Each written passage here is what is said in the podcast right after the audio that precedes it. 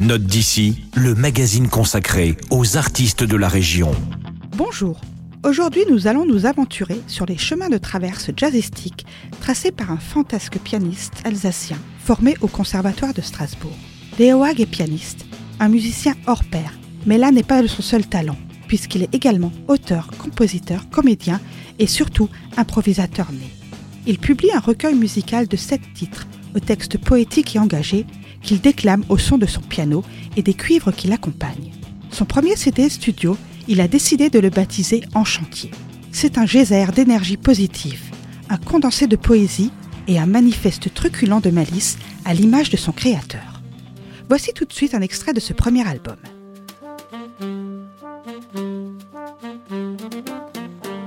Sur la route aux premières lueurs, puisqu'on retourne à l'ouvrage, on aura chaud d'être plusieurs à aiguiser notre courage.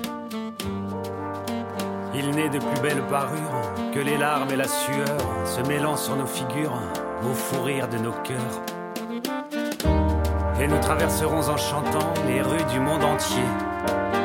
Et si notre âme s'habille de bleu, c'est parce que nous sommes en chantier.